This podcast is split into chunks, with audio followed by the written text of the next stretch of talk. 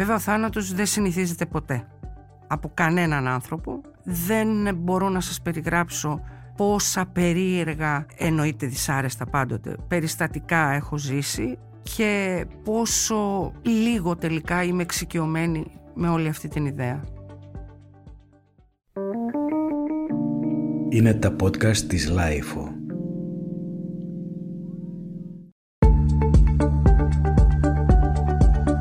Σας, είμαι ο Γιάννης Πανταζόπουλος και ακούτε τη σειρά podcast της Lifeo «Ακού την επιστήμη». Για να μην χάνετε επεισόδιο μπορείτε να ακολουθήσετε τη σειρά «Ακού την επιστήμη» στα Apple Podcast, στο Spotify και στα Google Podcast. Στην επαγγελματική της διαδρομή έχει αντιμετωπίσει αμέτρητα περιστατικά θανάτων. Τροχαία, δολοφονίες, βιασμοί, αυτοκτονίες και εγκλήματα.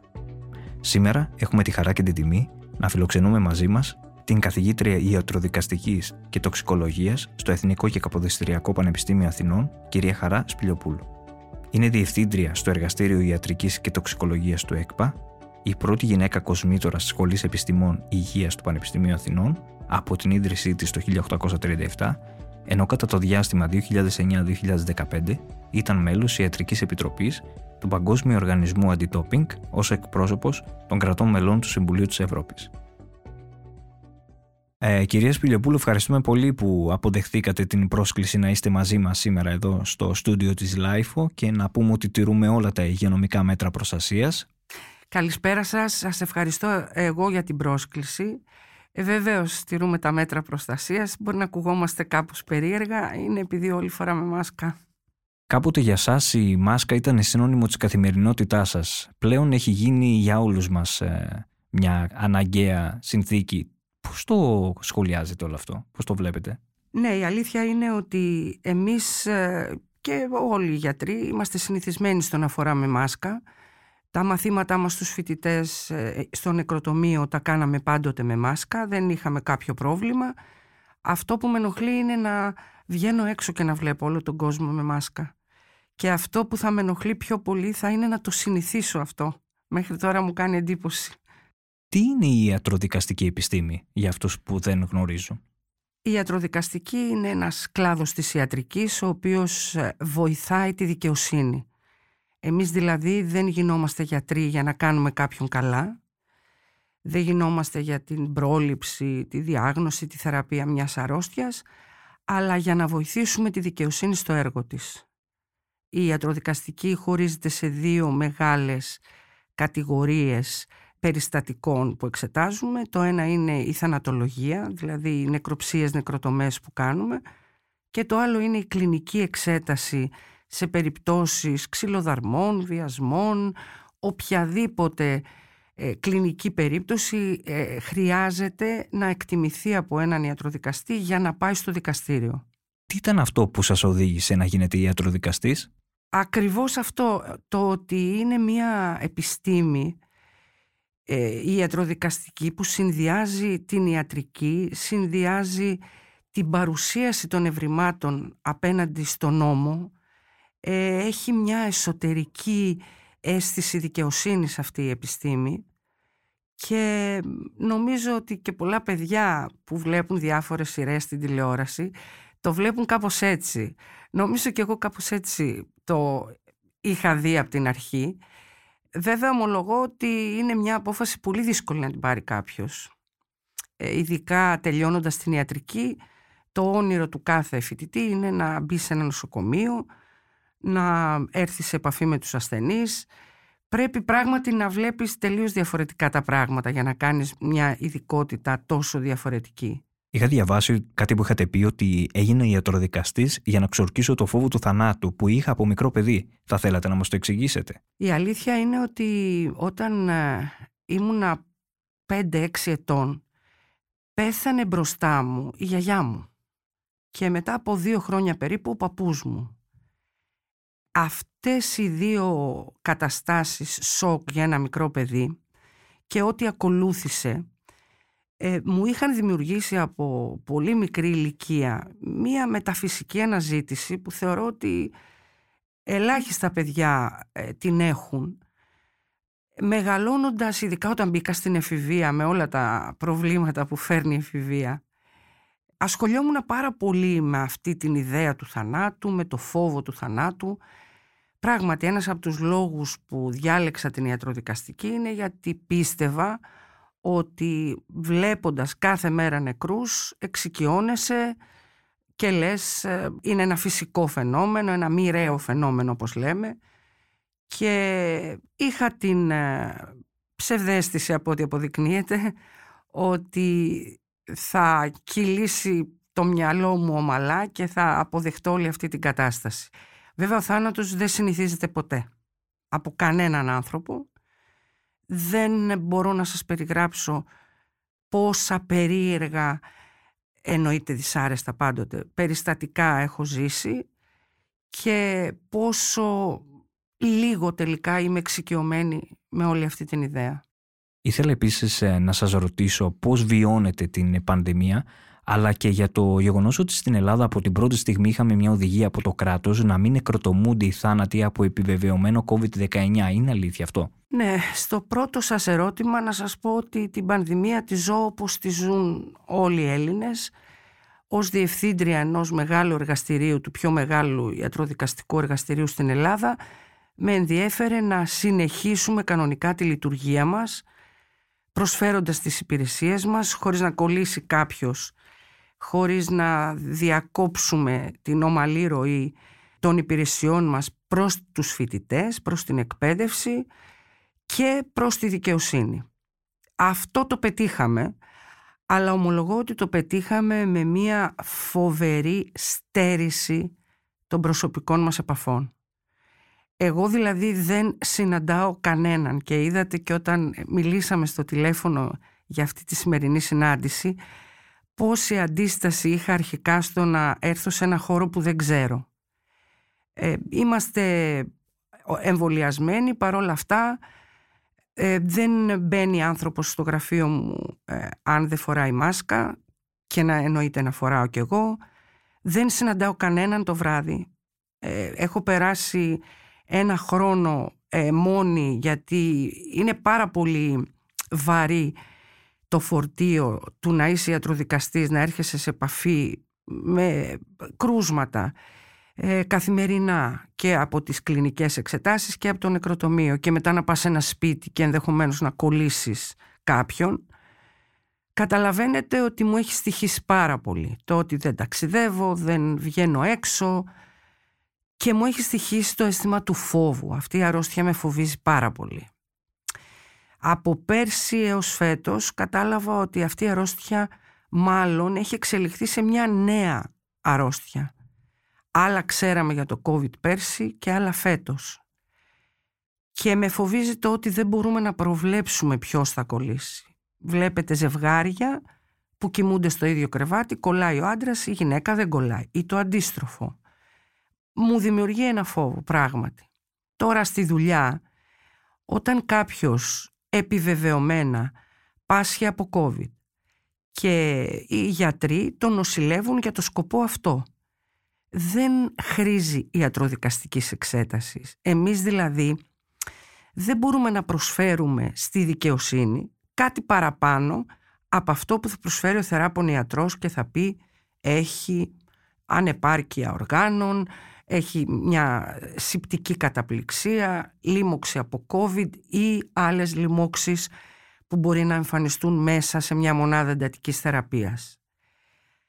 Και τώρα που λέγαμε και για το προηγούμενο ερώτημα και για αυτό, να σας πω ότι πολλοί άνθρωποι που μετά την ε, θεραπεία τους από τον COVID κάνουν εξετάσεις και συγκεκριμένα σήμερα είχαμε μια τέτοια συζήτηση με συναδέλφους κάνουν αξονική μετά από τρεις μήνες, ενώ αξονική θώρακα και ο πνεύμονας δεν έχει επανέλθει καθόλου. Λειτουργικά δηλαδή είναι ένας ανάπηρος πνεύμονας.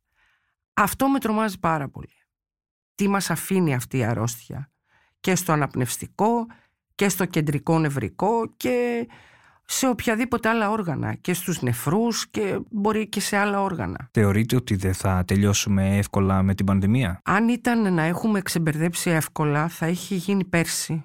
Θεωρώ ότι ο μεγαλύτερος κίνδυνος, ξέρετε, στους ιούς είναι οι μεταλλάξεις. όλοι λένε, εγώ δεν είμαι ειδική λοιμοξιόλογος, αλλά ότι τώρα έχουμε τη Βρετανική μετάλλαξη. Υπάρχει μια συζήτηση για το ποια εμβόλια πιάνουν τις μεταλλάξεις και ποια δεν τις πιάνουν. Αυτή ακριβώς η έλλειψη γνώσης ε, μου δημιουργεί ανασφάλεια. Γιατί εγώ εμβολιάστηκα τον Ιανουάριο, αλλά δεν ξέρω μέχρι πότε θα κρατήσει το εμβόλιό μου. Έμαθα ότι στο Ισραήλ, που όπως ξέρετε έχει εμβολιαστεί το μεγαλύτερο ποσοστό του πληθυσμού, τους δίνουν τώρα ραντεβού για αναμνηστική δόση εμβολίου το Δεκέμβριο. Ενδεχομένως να αρχίσουμε να παίρνουμε και εμείς τέτοια μηνύματα, τέτοια ραντεβού. Θυμάστε την πρώτη φορά που μπήκατε στο νεκροτομείο; Εννοείται, εννοείται. Ε, εγώ είμαι από τη Χαλκίδα και ήταν μία κοπέλα από τη Χαλκίδα η νεκρή, 18 ετών, η οποία είχε αυτοκτονήσει από ερωτική απογοήτευση. Δεν θα ξεχάσω ποτέ αυτό το κορίτσι.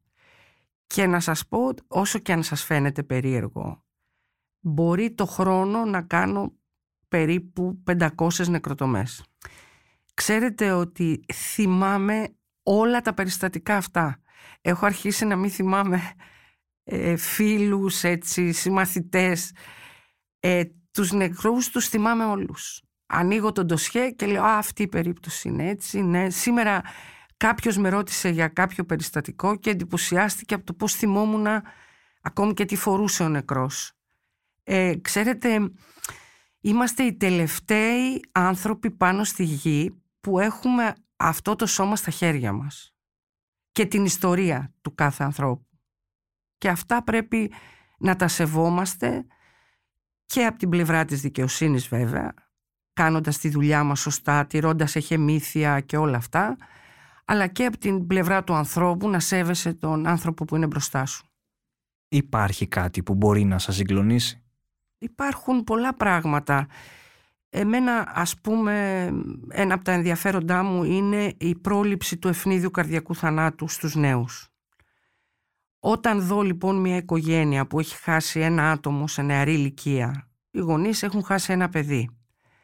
Με συγκλονίζει αυτό πάρα πολύ, γιατί αμέσως μου δημιουργείται ο φόβος ότι μπορεί να πεθάνει και άλλο άτομο σε αυτή την οικογένεια, αν βρω ότι πρόκειται για κάποιο κληρονομικό νόσημα.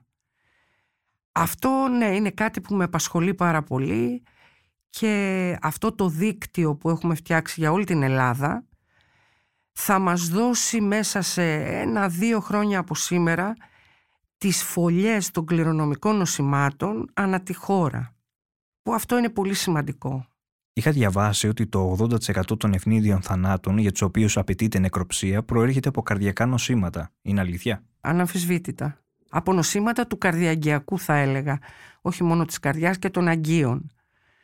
Ε, και από αυτά σίγουρα 50% είναι εμφράγματα. Πώς διαχειρίζεστε όλο αυτό το ότι πρέπει να ενημερώσετε τους συγγενείς; Ναι, ε, αυτό είναι θέμα εκπαίδευσης. Εμένα ας πούμε η απορία μου θα ήταν πώς διαχειρίζονται οι ογκολόγοι την ενημέρωση των συγγενών ε, λέγοντας σε μια μητέρα ότι το παιδί της έχει λευχαιμία.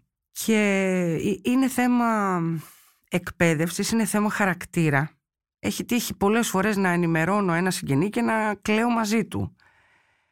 Και αυτό ξέρετε είναι κάτι που ταρακουνάει τον άλλον. Δηλαδή αισθάνεται ότι ο, ο δικός του άνθρωπος δεν είναι αφημένος πάνω σε ένα τραπέζι αλλά τον έχει στα χέρια του ένας άνθρωπος που έχει αισθήματα. Και ομολογώ ότι εκεί που λίγο χάνω τον έλεγχο, όπως σας είπα, είναι στα παιδιά. Δηλαδή όταν υπάρχει ένας παράλογος θάνατος, όπως είναι ο θάνατος στην παιδική, στην εφηβική, στην νεαρή ηλικία.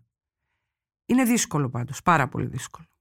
Και εγκλήματα σας έχουν αποτυπωθεί πολύ έντονα στη μνήμη σας, για τα οποία κιόλας έχετε κληθεί να καταθέσετε και στο δικαστήριο. Δεν αναφέρομαι ποτέ σε υποθέσεις που έχω διερευνήσει, αφενός μεν λόγω του δικαστικού ή του ιατρικού απορρίτου, αλλά και γιατί θεωρώ ότι έχω κάνει κάποια περιστατικά τα οποία είχαν λάβει πάρα πολύ μεγάλη δημοσιότητα δεν έχω ποτέ μιλήσει για αυτά τα περιστατικά.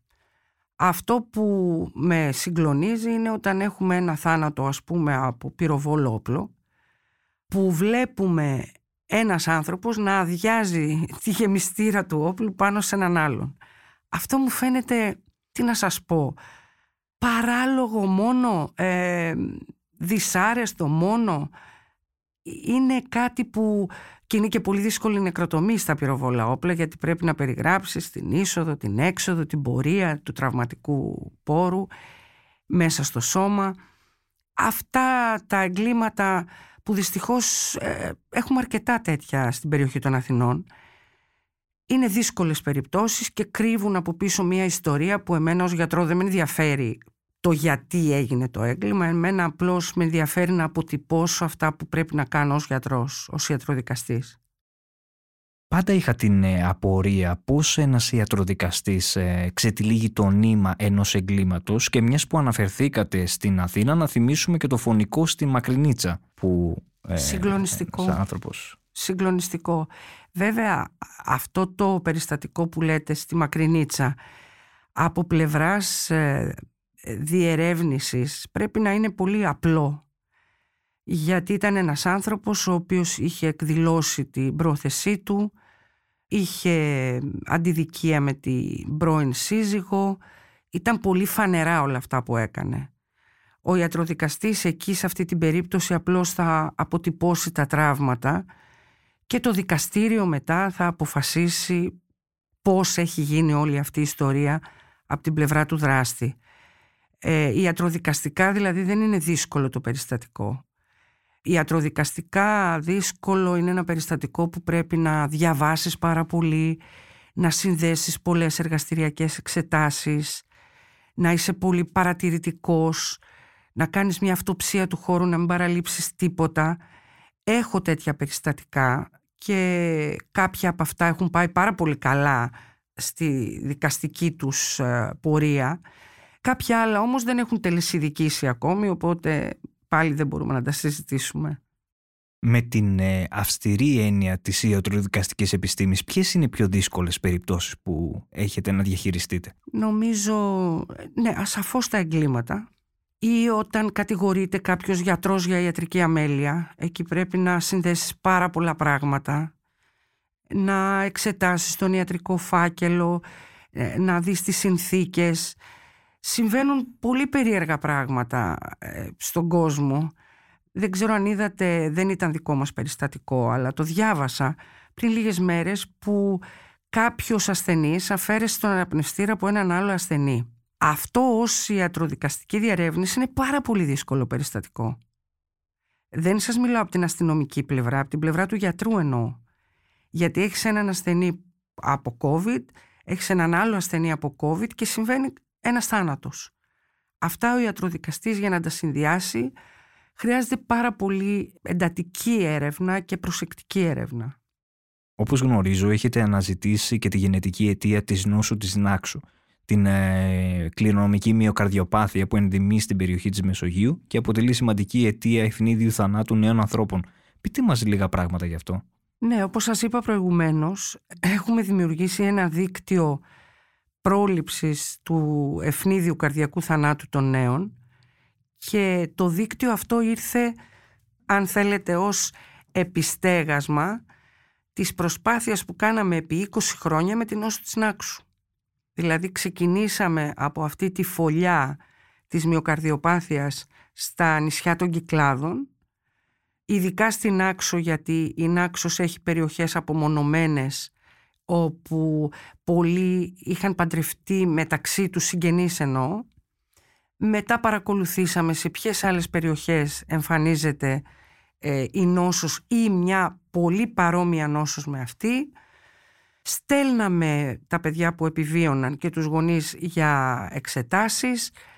Κάποια στιγμή όταν πια ορίμασε μέσα μας αυτή η ιδέα με προτεργάτες, καρδιολόγους βέβαια, γιατί αυτοί ήταν που μου έδιναν την, ε, ε, την κατεύθυνση στο πώς θα λειτουργήσουμε, φτιάξαμε αυτό το δίκτυο πρόληψης του ευνίδιου θανάτου το οποίο μας βοήθησε και η Γενική Γραμματεία Έρευνας και Τεχνολογίας και το οποίο αυτή τη στιγμή περιλαμβάνει πάρα πολλά νοσοκομεία της χώρας και πολλούς ιατροδικαστές ανά τη χώρα που βρίσκονται σε μια επαγρύπνηση για να προλάβουμε ένα νέο ε, ευνίδιο θάνατο από την καρδιά. Κάτι που ήθελα να σας ρωτήσω έχει να κάνει και με τις ε, πυρκαγιές, ε, τις φωνικές πυρκαγιές στο μάτι. Πώς είναι, επειδή είχα ζήσει και εγώ από κοντά τι σημαίνει να έρχεσαι αντιμέτωπος με απανθρακωμένα πτώματα; Εσείς ως ιατροδικαστής πώς το ζήσατε όλο αυτό; Τις στιγμές εκείνες δεν θα τις ξεχάσω ποτέ. Να σας πω ότι είχα ορκιστεί ότι δεν θα πάω ποτέ στο μάτι. Πήγα πριν λίγο καιρό για δουλειά και αναγνώριζα τις περιοχές. Δηλαδή αναγνώριζα, αναγνώρισα το σημείο που είχε καεί αυτή η μεγάλη ομάδα ανθρώπων. Με, με επηρέασε πάρα πολύ αυτό. Ήταν μια τραγωδία που ελπίζω να μην συμβεί ποτέ σε κανένα μέρος του κόσμου, ούτε στην Ελλάδα βέβαια. Δεν ξέρω πώς αυτοί οι άνθρωποι θα κλείσουν τις πληγές τους, γιατί μέσα στους νεκρούς δεν ήταν μόνο παππούδες και γιαγιάδες, ήταν νέοι άνθρωποι, ήταν παιδιά. Τα παιδιά ειδικά δεν θα τα ξεχάσω ποτέ. Νομίζω ότι αν από όλη μου τη σταδιοδρομία με ρωτούσε κάποιος τι είναι αυτό που με έχει επηρεάσει άσχημα, θα διάλεγα χωρίς δεύτερη σκέψη αυτά τα περιστατικά. Είναι αυτή η πιο δύσκολη στιγμή που κληθήκατε να διαχειριστείτε; Αναμφισβήτητα. Ήταν μια στιγμή που πίστεψα ότι δεν θα τα βγάλω πέρα ψυχολογικά και σωματικά γιατί δουλεύαμε 15 ώρες το 24ωρο χωρίς να σταματάμε και με μία πίεση γιατί είχαμε ένα πρόβλημα δεν είχαμε αναγνωρισμένες ορούς δηλαδή μπορούσαμε να κάνουμε μία τροδικαστική εξέταση αλλά δεν μπορούσαμε να αποδώσουμε τη σωρό για να γίνει η ταφή και ο κάθε οικογένεια να κλάψει το δικό της άνθρωπο. Ε, άρα είχαμε δύο ευθύνες να ολοκληρωθεί η εξέταση του DNA που γινόταν στο εργαστήριο της αστυνομίας, να παραλάβουμε τα αποτελέσματα και να δώσουμε τις ορούς στις οικογένειες. Αν σας έλεγα να μου πείτε ένα περιστατικό που δεν θα ξεχάσετε ποτέ. Είναι πολλά τέτοια περιστατικά. Δεν νομίζω ότι θα διάλεγα κάποιο ιδιαίτερα. Ίσως παιδιά με νόσο της Νάξου.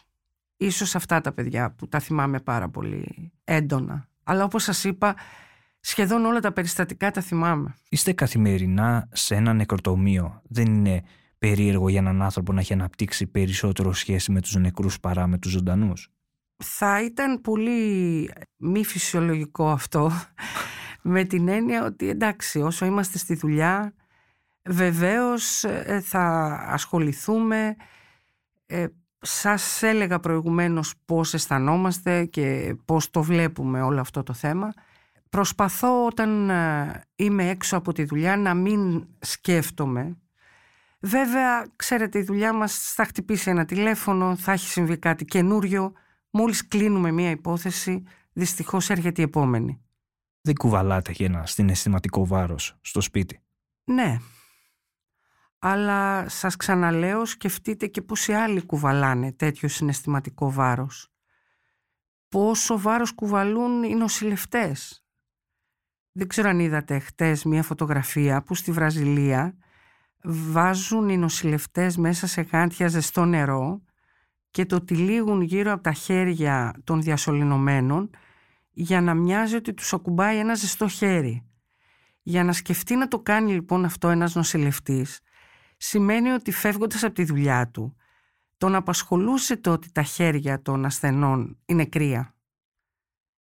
Ε, όλοι οι άνθρωποι που έχουν συνείδηση παίρνουν τη δουλειά τους μαζί. Όποια δουλειά και να κάνει κάποιος. Αρκεί να την κάνει, ξέρετε, με ένα παραγωγικό άγχος για να ικανοποιήσει όλες τις πτυχές της δουλειάς του. Τι εικόνα εισπράτετε περισσότερο από τους φοιτητές σας και ποιες απορίες σας εκφράζουν περισσότερο; Οι φοιτητές μας σοκάρονται γιατί κάνουν ιατροδικαστική στο έκτο έτος.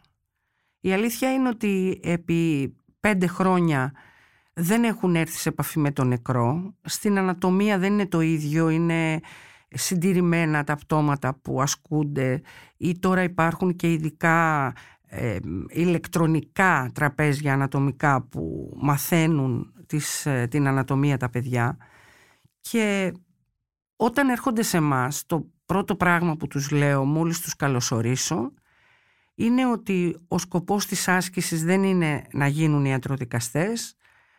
Από εσά τους λέω θα γίνει ένας ή και κανένας. Με ενδιαφέρει να μάθουν να σέβονται το σώμα του νεκρού. Και σε αυτό είμαι πάρα πολύ κάθετη. Δηλαδή δεν επιτρέπεται μέσα στο νεκροτομείο κάποιος να κάνει έτσι ένα αστιάκι ή να γελάσει και αυτή η εκπαίδευση στο σεβασμό πιστεύω ότι τους αφήνει μια πολύ καλή ιδέα για το πώς θα συμπεριφερθούν αύριο στο νοσοκομείο και σε έναν άνθρωπο που δεν είναι νεκρός αλλά που μπορεί να πεθάνει ανα πάσα στιγμή. Παρακολουθείτε ξένες τηλεοπτικές σειρές όσο προλαβαίνετε; Ειδικά τώρα με τον κορονοϊό. Πρώτα δεν έβλεπα τίποτα γιατί επειδή είμαι και κοινωνικός άνθρωπος έβλεπα φίλους, πήγαινα σε σπίτια, φώναζα κόσμο στο σπίτι μου. Τώρα δεν πηγαίνουμε πουθενά οπότε η μόνη μας παρηγοριά είναι οι ταινίες και οι σειρές. Στην αρχή της καραντίνας έβλεπα πάρα πολλά αστυνομικά. Τώρα δεν μπορώ να διανοηθώ να δω όπλο στα αγώνα αίματος το βράδυ. Βλέπω μόνο ταινίες και, και ταινίες με πάρα πολύ γέλιο. Δείχνει και αυτό την πορεία αυτού του ενός έτους που έχουμε διανύσει. Είναι τελικά οι ιατροδικαστές όπως τους βλέπουμε στις αστυνομικές και δικαστικές σειρές; Κοιτάξτε, υπάρχει ένα φαινόμενο στην Αμερική, το φαινόμενο CSI όπως το λένε, όπου αυτές οι σειρές με το CSI δείχνουν εξωφρενικά πράγματα τέτοια που δημιουργούν μία αίσθηση στον κόσμο ότι οι εγκληματολογικές υπηρεσίες, η αστυνομία και οι ιατροδικαστές είναι υπεράνθρωποι. Με αποτέλεσμα και οι απαιτήσει ε, των δικηγόρων ή των συγγενών να είναι εξωφρενικές από το δικαστικό σύστημα. Και υπάρχουν πάρα πολλές ε, δημοσιεύσεις σε επιστημονικά περιοδικά ότι πόσο κακό έχουν κάνει στη δουλειά μας αυτές τις σειρές νομίζοντας ότι ο ιατροδικαστής περπατάει και βλέπει με βιονικά μάτια το τι έχει συμβεί ας πούμε στο χώρο. Ένα άλλο που θέλω να σας ρωτήσω ε, και ως γυναίκα είναι ότι έχετε διαχειριστεί πολλές περιπτώσεις ε, κακοποίησης και το είδαμε και τελευταία ε, να αναδεικνύεται και στη δημόσια σφαίρα και να μας πείτε πώς τις διαχειρίζετε αλλά και ποια είναι η θέση της γυναίκας σήμερα. Ναι, ε, κοιτάξτε, στην, ε, στην κακοποίηση, είτε σωματική είτε σεξουαλική, ο ιατροδικαστής ε, μπορεί να προσφέρει πάρα πολλά στη δικαιοσύνη εάν δει το θύμα κοντά στο χρόνο που έχει γίνει η κακοποίηση. Εκεί μπορεί να καταγράψει τα πάντα, να προσδιορίσει περίπου το χρόνο που έχει γίνει, να πάρει DNA από το δράστη και τέλος πάντων αυτή όλη η υπόθεση να οδηγηθεί στη δικαιοσύνη με ασφάλεια από τη δική μας πλευρά ότι ξέρουμε ποιος το έκανε. Βεβαίως τον τελευταίο καιρό έχω παρατηρήσει να παραπέμπονται σε μας περιστατικά ανηλίκων και ενηλίκων ε, που καταγγέλουν ε, περιστατικά σεξουαλικής κακοποίησης ή και σωματικής σε προγενέστερο χρόνο, σε πολύ προγενέστερο χρόνο. Εκεί βέβαια δεν μπορούμε να προσφέρουμε πολλά. Και κατανοώ ότι μια γυναίκα, ένα παιδί που έχει υποστεί όλο αυτό το τραύμα, αφενός μεν το αποκαλύπτει και αν θέλετε γίνεται και λίγο βορρά ε, σε αυτούς που προσπαθούν να αποκρούσουν την κατηγορία. Απ' την άλλη πλευρά Λυπάμαι πάρα πολύ που αυτό το άτομο δεν είχε όταν έπρεπε την υποστήριξη για να το πει τότε. Αυτό εμένα με πειράζει. Το ότι δεν εμπιστεύτηκε τους γονείς, τους φίλους, τους προπονητές, τους, όλους τους ανθρώπους που ήταν γύρω να ακουμπήσει πάνω τους, να πει το πρόβλημα και να δώσουν τη λύση τη χρονική στιγμή που έπρεπε. Έρχεστε συνεχώς σε επαφή με τη ζωή και τον θάνατο. Αν σας έλεγα να μου πείτε τι είναι η ζωή και τι είναι ο θάνατος, τι θα μου απαντούσατε; Θα σας έλεγα ότι μάλλον δεν ρωτάτε το σωστό άνθρωπο. ε, ειδικά εμείς δεν μπορούμε να το αξιολογήσουμε καλά. Πολλές φορές σκέφτομαι ότι δεν χαίρομαι πολλά πράγματα στη ζωή μου και ότι ο χρόνος περνάει και ότι θα έπρεπε σε πιο μικρά πράγματα να βρίσκουμε την ευχαρίστηση και όταν το κάνουμε αυτό τότε είναι και ένα είδος θανάτου. Ρωτήστε κάποιον ε, παιδίατρο, κάποιον νεογνολόγο, κάποιο γυναικολόγο που αυτούς τους γιατρούς ειλικρινά τους ζηλεύω πάρα πολύ. Και τους το λέω δηλαδή στους συναδέλφους ότι κάνουν μια μαγική δουλειά και που είναι το αντίθετο της δικής μας ακριβώς. Τελικά μετά από τόσα χρόνια τι έχετε μάθει, τελικά έχετε εξορκίσει το φόβο του θανάτου; Νομίζω έχω γίνει καλύτερος άνθρωπος, καλύτερος πιο επίοικης με τους ανθρώπους, συγχωρώ πιο εύκολα, ε, λυπάμαι πιο εύκολα τώρα. Όταν είμαστε νέοι, ξέρετε, είμαστε πιο σκληροί, πιο έτσι, δεν, δεν κάνουμε πολλά παζάρια και οπωσδήποτε το να ασχολείσαι συνεχώς με τη δουλειά σου σου προσφέρει πάρα πολύ γνώση.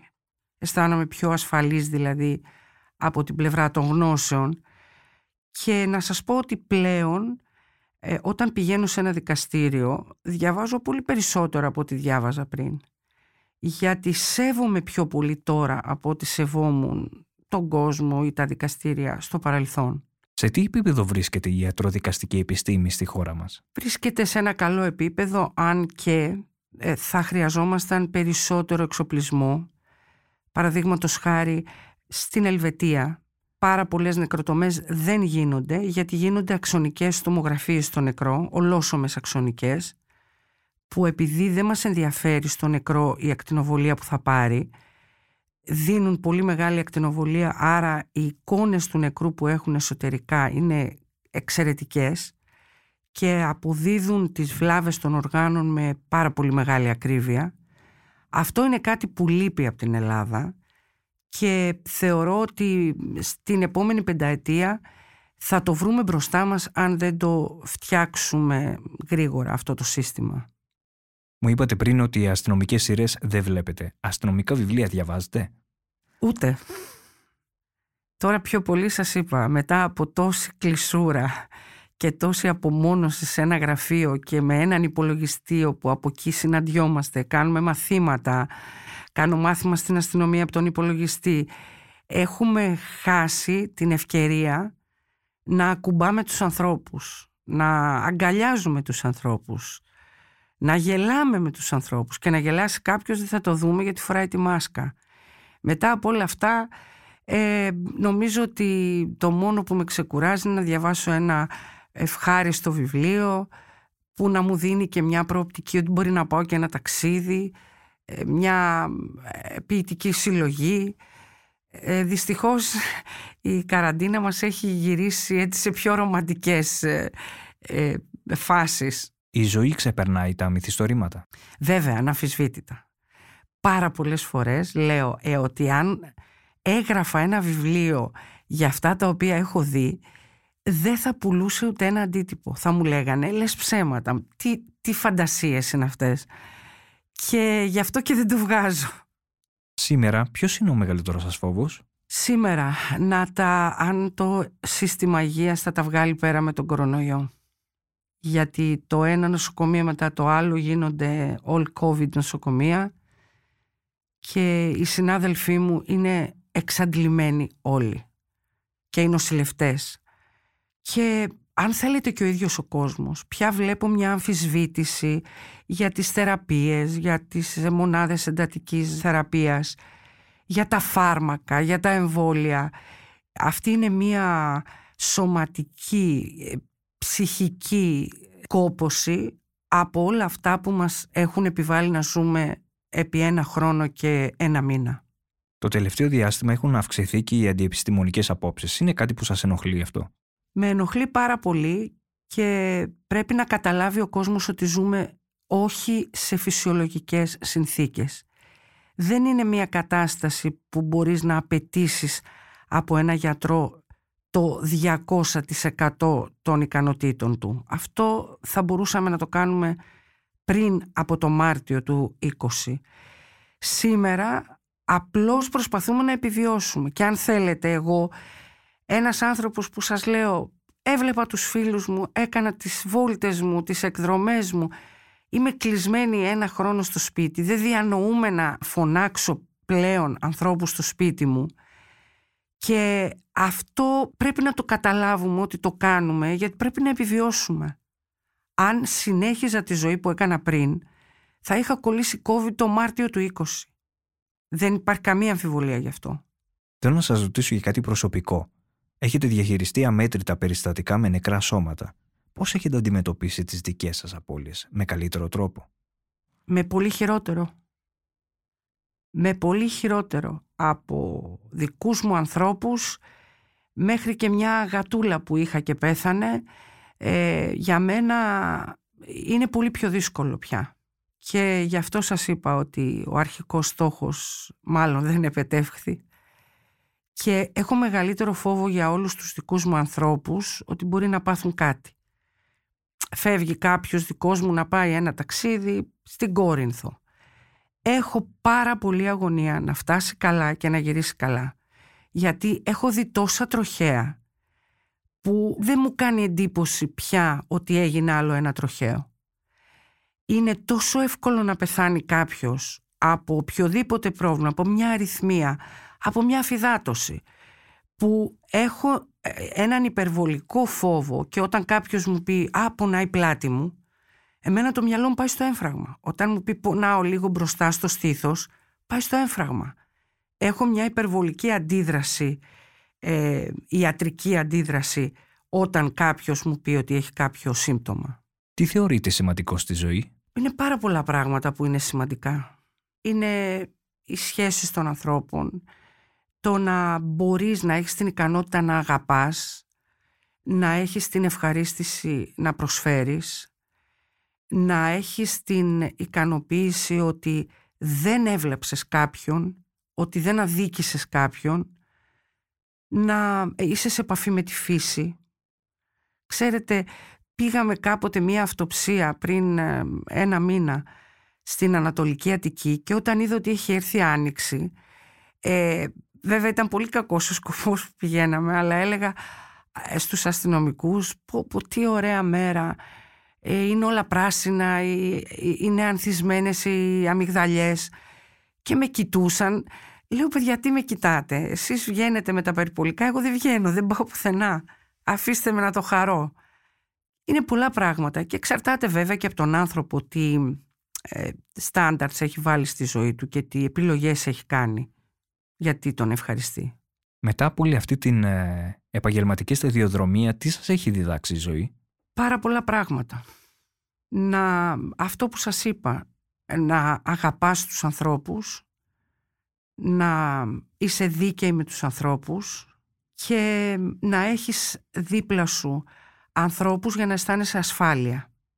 Γιατί είναι πολύ άσχημο πράγμα να νομίζεις ότι όλοι, ότι δεν τους εμπιστεύεσαι, ότι όλοι θέλουν το κακό σου. Αυτοί οι άνθρωποι είναι άνθρωποι πολύ τοξικοί.